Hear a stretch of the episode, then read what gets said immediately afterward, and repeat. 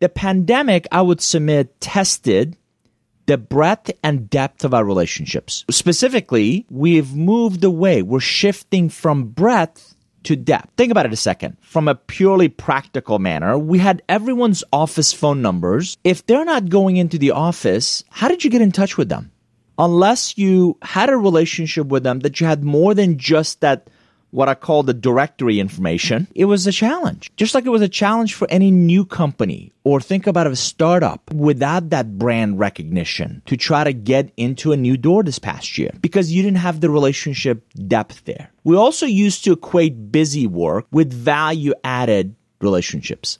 Think about it. We used to have a whole bunch of meals and coffee visits and right activity and in 2019 I was on the road 208 days this past year in 2020, I was on the road 22 days. Somehow, we all equated getting on a plane or going to that lunch or going to that coffee, those touches with value add.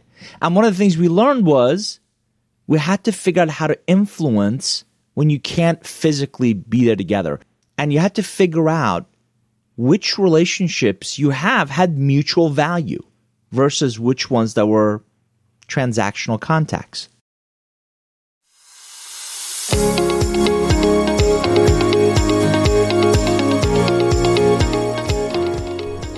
Hi there, this is David Nour. Welcome to the third season of the Curve Benders podcast. I'm so excited after years of research and interviews and due diligence on this topic to finally be able to publish Curve Benders this year.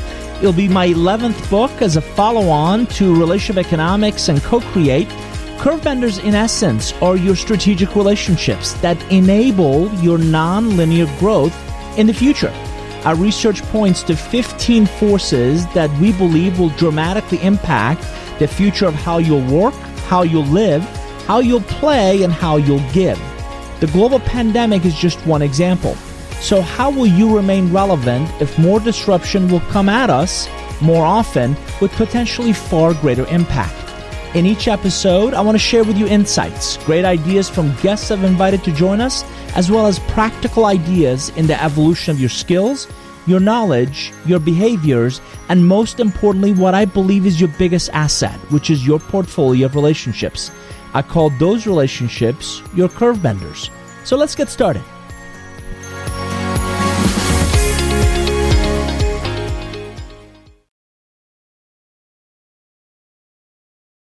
Let me ask you three quick questions. Number one, what lessons did you learn this past year from the global pandemic when it comes to your relationships?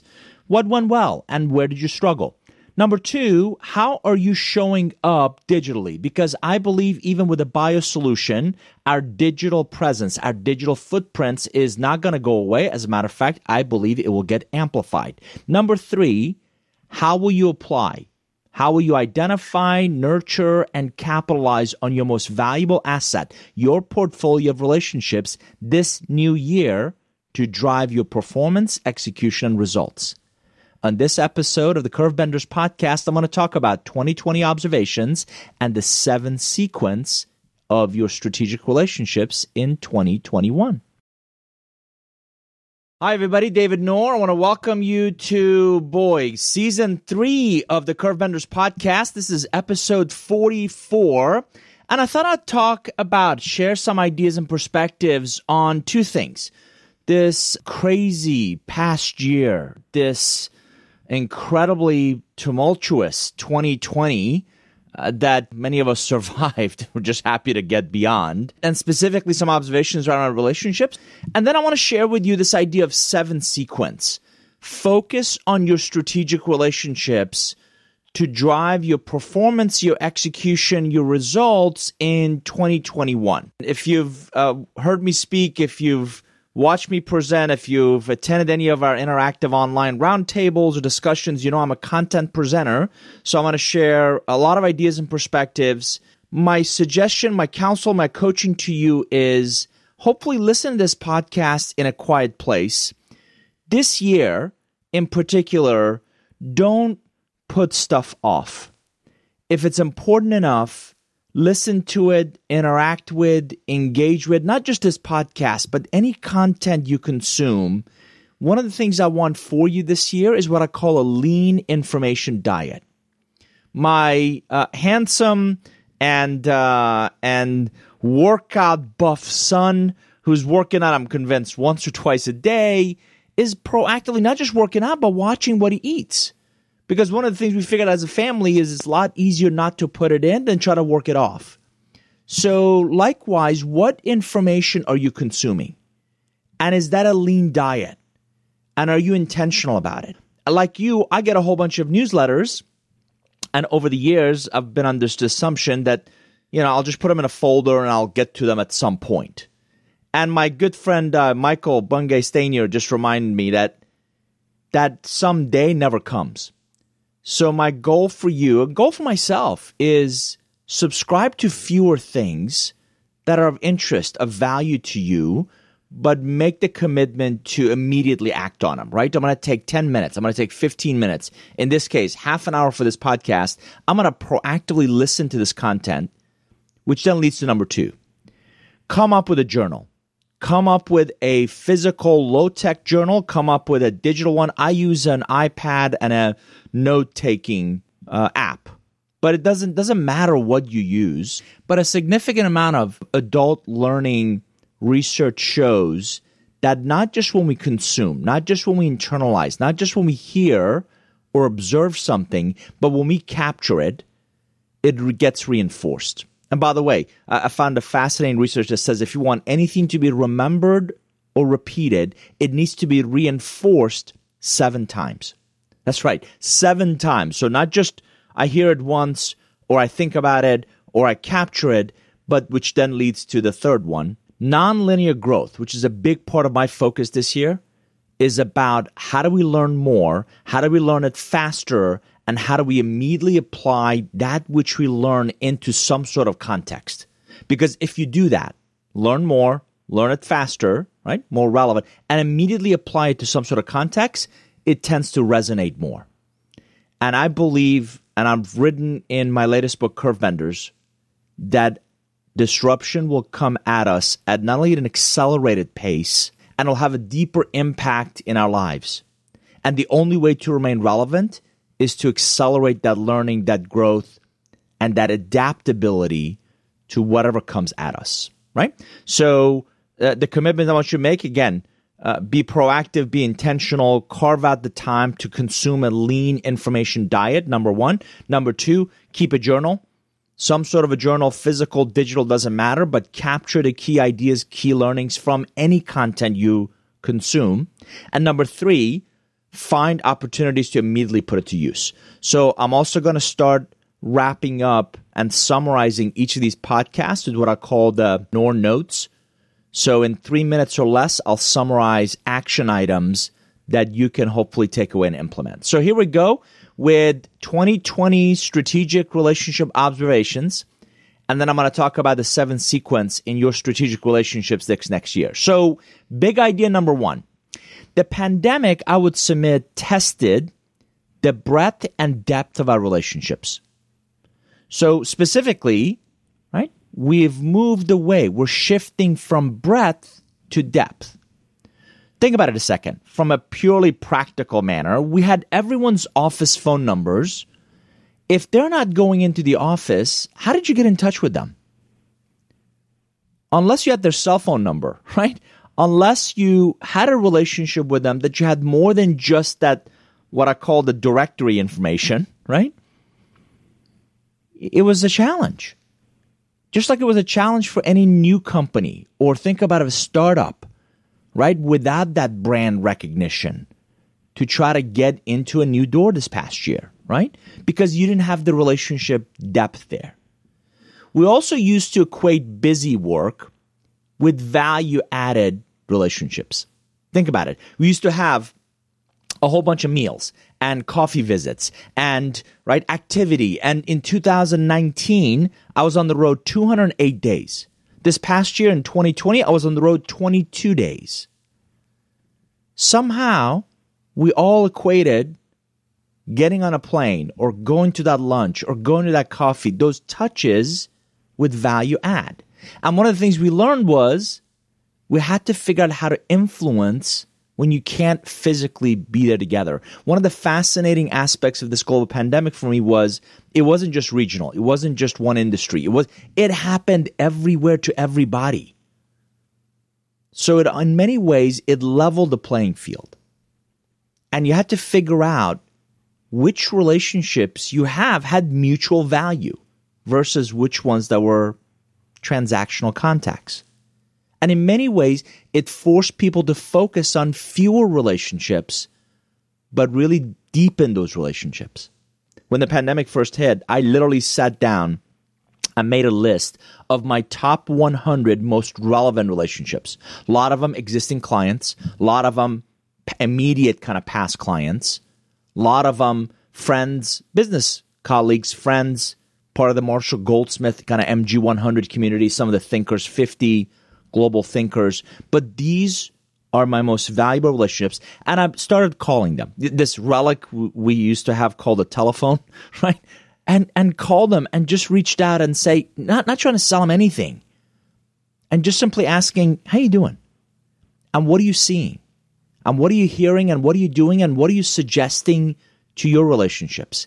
And March and April, in all candor, I think for most of us was kind of scary because of the uncertainty and a whole bunch of unknowns. And as you saw, most people cut back, right? They took a defensive posture.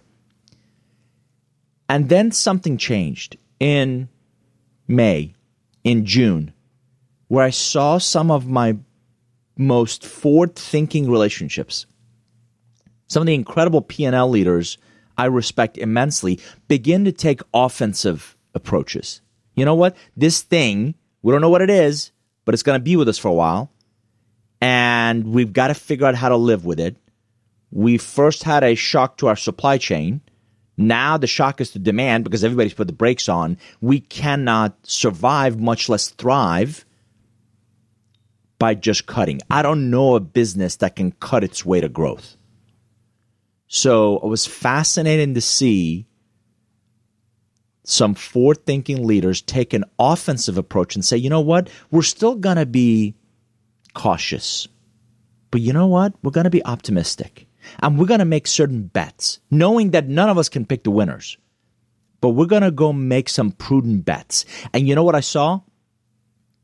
You probably saw the same. Competitive peers setting themselves apart because they made those prudent bets. And it started to manifest itself in summer, August, September, October. By November, you're hearing people having a phenomenal year. One of my clients grew by 36% this past year. Another one, 28%, another 24% year over year growth. And these are mature companies in mature industries had some of the best years ever. So that COVID tailwind not only was real, but it came from fewer relationships. It came from a deeper investment in those real, authentic relationships. It came from asking a lot of great questions about how you doing? And what are you doing? And what are you seeing? And how are you able to think and lead differently? And pre pandemic, a friend of mine says that was BC, before COVID, versus AC, after COVID. So in the BC world, that relationship could have just been a, a contact and a transaction. And yeah, I'm going to get on a plane and go to New York or go to LA and go see them. And yeah, they'll, they'll buy from me periodically. And it was a transaction. In the after COVID world, AC world, you know what? I want to invest an intentional choice to invest in fewer, deeper, more authentic, more strategic relationships. So the environment forced people to become more intentional with their relationships. Big idea number two, which I, I, think will carry nicely over from the first one, which is I believe your digital relationship mindset, skill set, and tool set will set you apart. So let me let me take those one at a time. Mindset you know, I've been doing, you know, webinars and, you know, I had a webcam and all that stuff for about a decade or so. But collectively, most of us were not eh, in a video culture. And guess what we had to do as soon as we couldn't travel or get in a car or plane and go see people? Yeah, we start to all amplify our video presence. So I would submit the way you show up digitally is your brand. Now, if you've been on a Zoom session with me, or uh, more recently, I'm doing live streams on Facebook and YouTube, and right, consistently the the feedback from folks is, "Oh, I love you look 3D. I love." They're commenting on my 4K camera. And my kids make fun of me because I've got two big monitors in front of me and lighting and microphone. And they're like, Dad, can you launch a SpaceX, uh, you know, rocket with, with that setup? Right. But I believe that digital and how I show up consistently will elevate my brand. And when this thing hit, and I quickly figured out that, you know what, I wasn't going to get on the road and I wasn't going to be on stage because people were not gathering in person. I doubled down on digital. I worked with a firm and we ordered a whole bunch of equipment. Wife was asking how many boxes are going to actually show up from Amazon on a daily basis. But we ordered a whole bunch of stuff and I built a full kind of video production studio and right? Because that's now your window to the world. So for those that are still using that webcam built into our laptops and your videos coming up your nostrils or you know you've got a really bright background that makes you look like you're in the witness protection program, how are you showing up digitally on a daily basis? This is the time to double down on that digital because even I believe, even when we have a bio solution to this pandemic, digital is not going to go away. As a matter of fact, I think it's going to get amplified. So, how are you showing up? And what does that brand promise when you have that digital first mindset? Again, most of us are not getting in our cars or on planes and going out to meet physically people. Now, we're as human beings, we're tactile.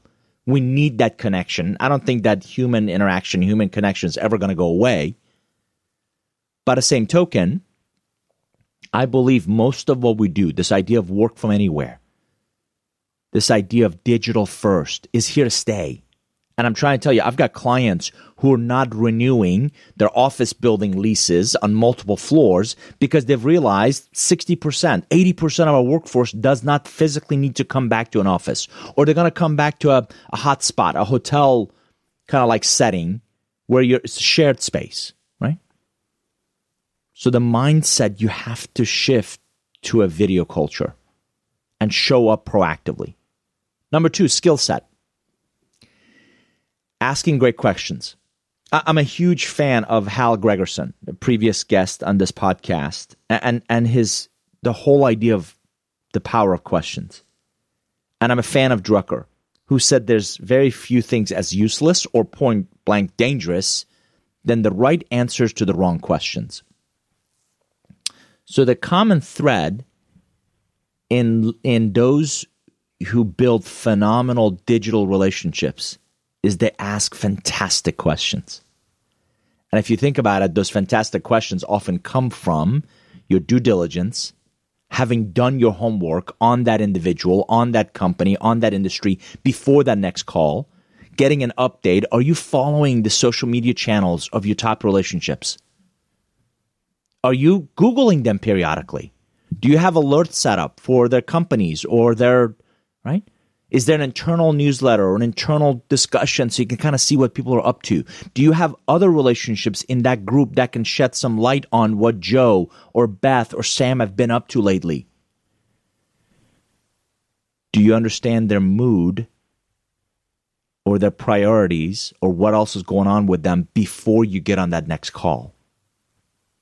Because I don't believe we make enough time for due diligence before we reach out to people. I was talking to a colleague yesterday, and we want to work with a, a new client that they reached out in December, and we talked about reconnecting. And it turns out their big annual conference is end of January, right? And this year, like anybody else and a lot of other people, they're having to do it virtually. So I'm just not convinced this is the right time to add to their plate. So we we made a we made a tickler. We made a point of, you know what, let's circle back with them second week of February and ask, how did your annual event go? Because me trying to add to their plate while their hair's on fire at the moment is just not prudent. By the way, uh, social science, sociologists call that being ambient aware. the more knowledgeable you become about your relationships, the more proactively you can manage them, you can nurture them. So, mindset, digital, skill set, right? Asking great questions, better questions, create a library or create a Word document or Google Doc or something of some of your best questions. Right now is a brilliant time to ask people what did they learn? What were their top lessons from this past year? What will they choose to do differently in the post pandemic world? How were they able to maneuver their capabilities? What relationships did they find most valuable, most impactful in their efforts this past year? If they benefited from COVID tailwind, why? If they faced headwind or turbulence, how did they maneuver? How did they adapt? How did they shift? You remember playing dodgeball as, as kids? We never stood still when that ball was coming at us. We moved. So most people figured out how to move. If I'm not traveling, if I'm not delivering a keynote on stage somewhere, how do I bring those capabilities to my clients, to my relationships digitally?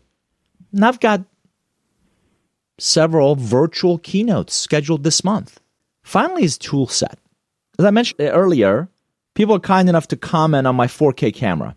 And by the way, it's set up on a rig at eye level and it's focused. And you know what? Their comment is it's professional. And my background isn't some, you know, weird virtual green screen thing where your shoulder disappears as you kind of move in your chair. It's actually a bookshelf and a banner that I ordered. And and an example of our strategy visualization work over one shoulder. And again, a brand new banner of, of the new book Curvebenders over my other shoulder. That's being intentional. That's in essence your digital merchandising, your digital display, because that's what people see on that camera. So if you're really curious about how to create more engagement, how to create a deeper immersion, how do you create more or greater experiences for people you engage digitally, it all comes back to becoming more intentional.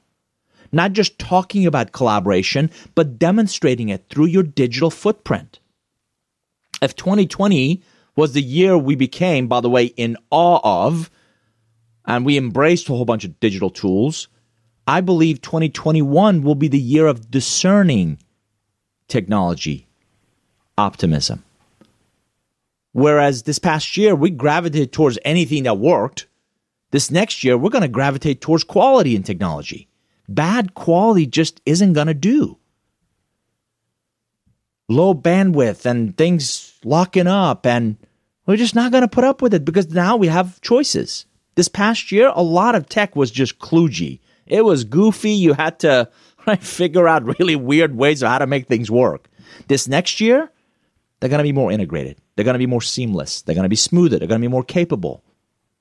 And word of mouth is still is one of your biggest assets to learn about, to test, to try to implement new tools for your digital presence. So, big idea one, just a quick summary. The pandemic tested the breadth and depth of our relationships. Big idea number two, I believe your digital relationship mindset, skill set, and tool set would set you apart. Here's big idea three. You ready?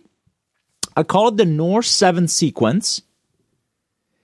And in thinking about big idea one and two, right? Depth of your relationships and leading with digital relationships first and foremost.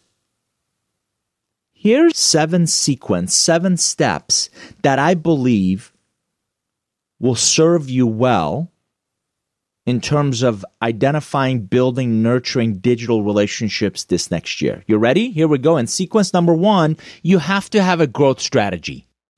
I believe your most valuable relationships want to help you. They don't know how to help you. So you have to start by talking about your growth strategy. Where are you going? How do you plan to get there? Number two, based on that vision and path, here's where I'm going, here's how I'm going to get there. Based on that strategy, that vision, and the path of how you'll get there, you need a set of prioritizing pursuits is that growth strategy broken down to three to five prioritized pursuits? Because if you try to chase everything, you'll get nothing done. These should also serve as guardrails to help you stay relevant. Because here's the thing I've learned over the years. We'll make a whole bunch of to-do lists. Very few people make, you know, make stop doing lists. We want to meet a whole bunch of new people. Very few people make a list or a profile of this is my ideal relationship. So what are those prioritized pursuits? You may have heard me talk about this. I spoke with a CEO once who told me they had 69 priorities. And I res- respectfully said, You have no priorities. You cannot be everywhere. You yourself as an individual are not scalable. So, how will you focus? And if you focus on fewer things, I, I distinctly remember a mentor telling me you'll get further if you go 45 miles an hour in one direction than try to go 90 miles an hour in five different directions. So, what are those prioritized pursuits? Number three, what's your dynamic relationship ecosystem? So, when you take your handful of relationships and figure out who will enable you to get there, that's a relationship ecosystem. Who's the most relevant talent, capability that you can map to those priorities? So, here's my growth strategy. Here's where I'm going. Here's how I'm going to get there. Based on that, here are my three to five prioritized pursuits this year. Based on those three to five, here is Joe, Sam, Steve, Hector, Lewis, who have these capabilities and they're the most relevant to this priority. So you start to map those priorities to relationships. And by the way, dynamic because if the priority changes or that perception of that relationship for whatever reason isn't aligned with that priority, you can modify the list. Let's say Sam is capable, but just not willing, or doesn't have the bandwidth, or has his own set of challenges and opportunities this year. And it won't be able to commit to working with you, collaborating with you, supporting you, helping you, whatever the case may be. Now I want to dynamically change Sam out and bring Susan in. So Growth strategy number one. Number two, prioritize pursuits. Number three, dynamic relationship ecosystem. Number four, allocating resources. When I say resources, most people think of money, capital. I would submit it's as much of your time and effort as it is capital. What amount of time, amount of effort, amount of capital can I make available to my relationship ecosystem to support me executing my priorities? What are the tasks that keep rearing their ugly heads? How to also become more efficient? This is not a switch, it's a dial. How do I dial up more time for this effort and priority and less for others? How do I dial up more effort, more consistent effort, concerted effort? How will you choose to invest that time, effort, capital? But if you don't provide resources, if you don't allocate resources to those relationships, you're starving them of that oxygen. You're starving them of the desperately needed resources. By the way, these ideas apply as much within an organization as they do external to it. So if you don't give people, and I hate budget seasons because we always go high knowing it's going to get cut and then we'll come in somewhere in the middle versus zero based budgeting every year that says we're going to start from zero and we're going to be intentional about where we choose to invest. And by the way, some incredible companies are very capable of doing that. So don't tell me that can't be done. Same thing with your relationships and your priorities. What resources do those relationships need? And again, it could be first and foremost your time, but also effort and capital to help you accomplish those priorities. Five, establish OKRs. If you haven't heard of OKRs, stands for objectives and key results basically breaking down your priorities into monthly and weekly objectives and really staying focused on key results. One of the biggest assets in your portfolio relationships that they should become enablers of your performance, execution, and results. Not just you know a lot of people, not just this soft skill, not just it'll be nice to have more friends. That's great. Nothing wrong with those. But in the business context, the biggest value out of a lot of those relationships to help you move the needle on whatever you're working on. Ideally, it's your personal and professional growth.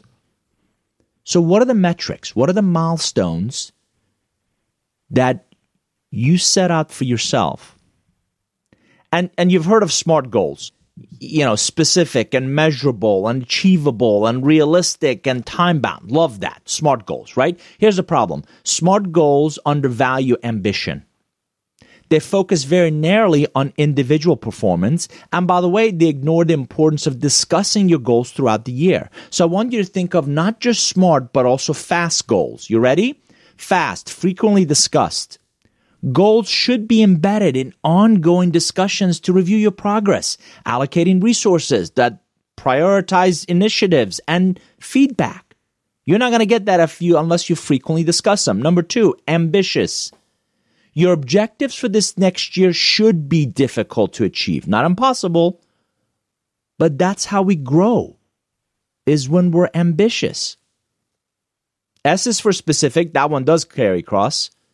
So goals should be translated into these concrete metrics and milestones. I heard somebody else say the other day, I want to read more. I don't know what that means because it's not specific enough. And I've always believed specificity conveys credibility. Last but not least, transparent.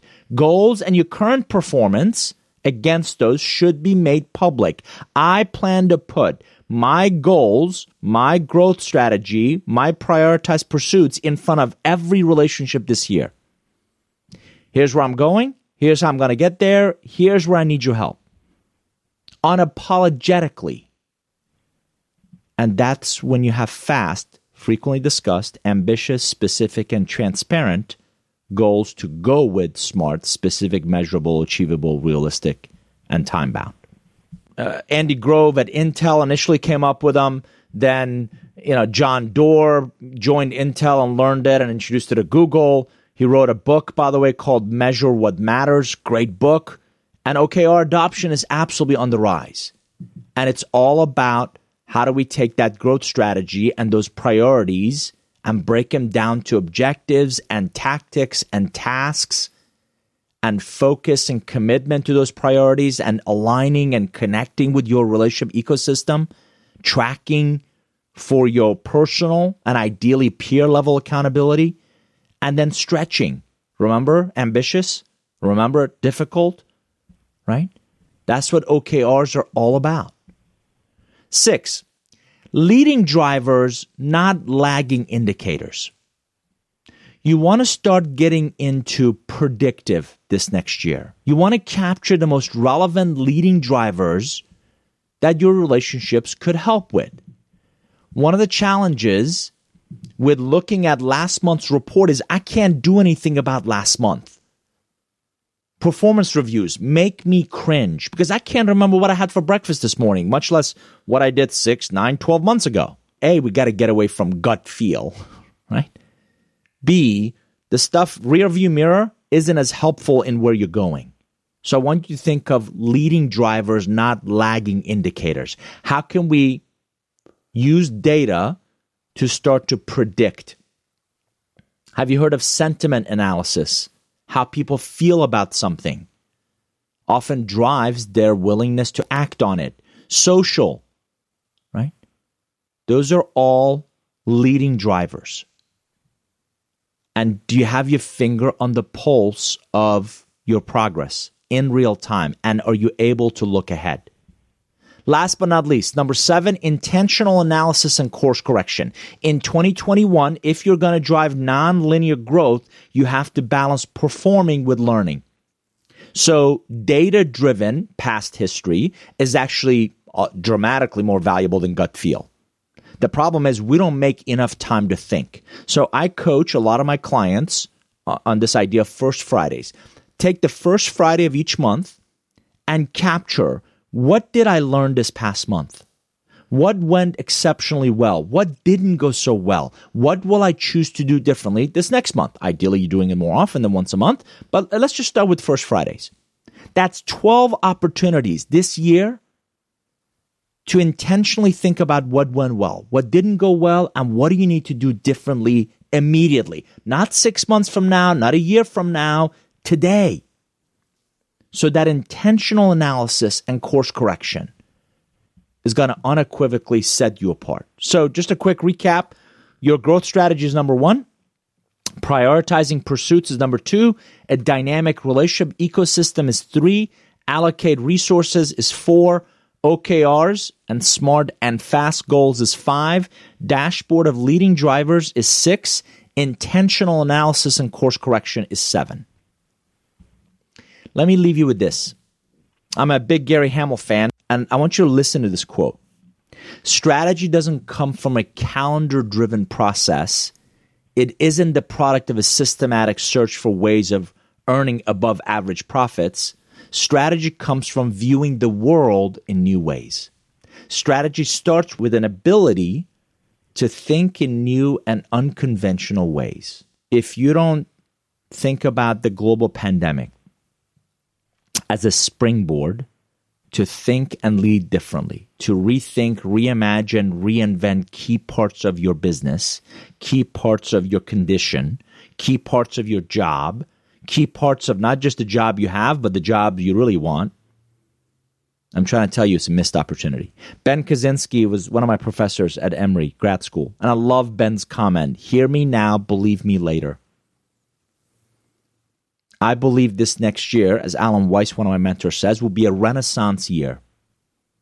There's a lot of pent, think about it, pent up demand. I never thought I'd say this, but I actually miss traveling, right? I miss getting on a plane to go and speak at conferences and go have dinner with clients and go to events and meetings and get out of the house. And I believe there's a lot of pent up demand for learning and growth and trying new ideas and testing digital first. And you know what I believe the connective tissue between all that is? Your strategic relationships. It's your most valuable asset. And 2020 was the year of nonlinear growth. We had to learn how to wash our hands again and learn how Zoom works and interact and engage and influence and get things done even when we physically couldn't get together. I believe 2021, this new year, this new season, is exactly the right time to look at the world in new ways and think in new and unconventional ways. So I hope this episode has been of use and interest and value to you. I want to wish each and every one of you a happy new year. I am so excited about this next season of the Curvebenders podcast. As you'll hear, uh, the book is actually written and in Wiley's hands, who are publishing it, and we've got a April pub date. And uh, I can't wait to finally share several years of research and interviews and conversations, and really thinking about this future of work and and and strategic relationships and this non-linear growth. So look for that, and we'll share more. We're updating our website. We're updating our blog, by the way, newsletter. Uh, if you haven't had a chance, nourgroup.com slash newsletter. We've got a completely revamped uh, approach to newsletters, and we're standing up a new private community called Nour Forum. So if you go to nourgroup.com slash forum, that's another place where you can learn more and hopefully come be a part of our community. Thanks for joining, and we'll talk to you soon. Take care.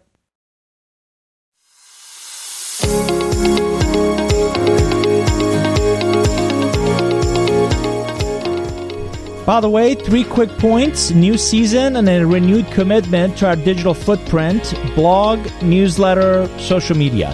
We turn the show notes from these podcasts into more in depth articles, so you can find those in our completely revamped new blog forthcoming at nourgroup.com slash blog. Number two, we're completely revamping our newsletter to make them even more practical and relevant with both a free and a premium version. Check it out at nourgroup.com slash newsletter.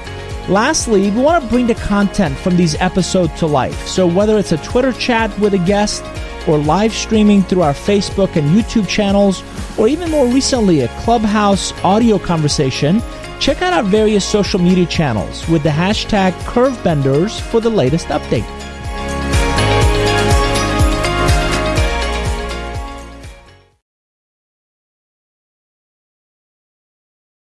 As promised in this new season of the Curvebenders podcast, here are the Nour notes, summary of this episode, and a practical set of action items in three minutes or less you can immediately apply.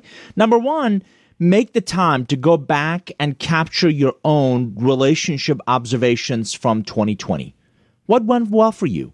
Where did you struggle? What lessons did you learn? What will you choose to do more of? Again, it's never a switch, it's always a dial. What will you do, dial up, do more of? What will you dial back, do less of? And with whom? Number two, how do you show up digitally? Make a set of goals, action items, step up your digital footprint. Do you have a high end camera? Have you invested enough lighting? Do you have a decent microphone? Do you have the right background? That digital footprint, digital presence, good enough won't suffice. By the way, it is here to stay. Will we travel some this next year? Yes. Will we do a lot more digitally? You better believe it. So your investment in that digital footprint is an investment in your brand. Number three, go back and capture the seven sequence on one page. Capture your growth goals for this year. How will you learn? How will you grow? How will you move the needle? Go back and create a set of prioritized pursuits from that growth goal. Map your most relevant relationships to those priorities. What resources, time, effort, capital will you allocate? Look into, dig into, read about OKRs and break those down into objectives and key results. Think about a set of your own fast goals. Make the time to create a dashboard and really think about those leading drivers and commit to once a month at a minimum to review what's going well and how you make course correction this next year. These are all practical, pragmatic steps you can take to dramatically both elevate your strategic relationships, but also garner great enablement of your performance execution results through your relationships next year. Don't forget three quick points. Number one, I summarize these podcasts into articles and blogs, and you'll find those on our uh, new website, nourgroup.com slash blog. Number two, our community, our Nour Forum community is a great place to come and discuss these topics. I will share some of those insights there as well. You can just go to nourgroup.com slash forum to join our community. Last but not least is our newsletter, nourgroup.com slash newsletter. We're completely revamping the newsletter, including a, a free version, some great discussions and questions in the forum, and a premium paid version. Again, nourgroup.com slash newsletter. Thanks, and we'll see you soon.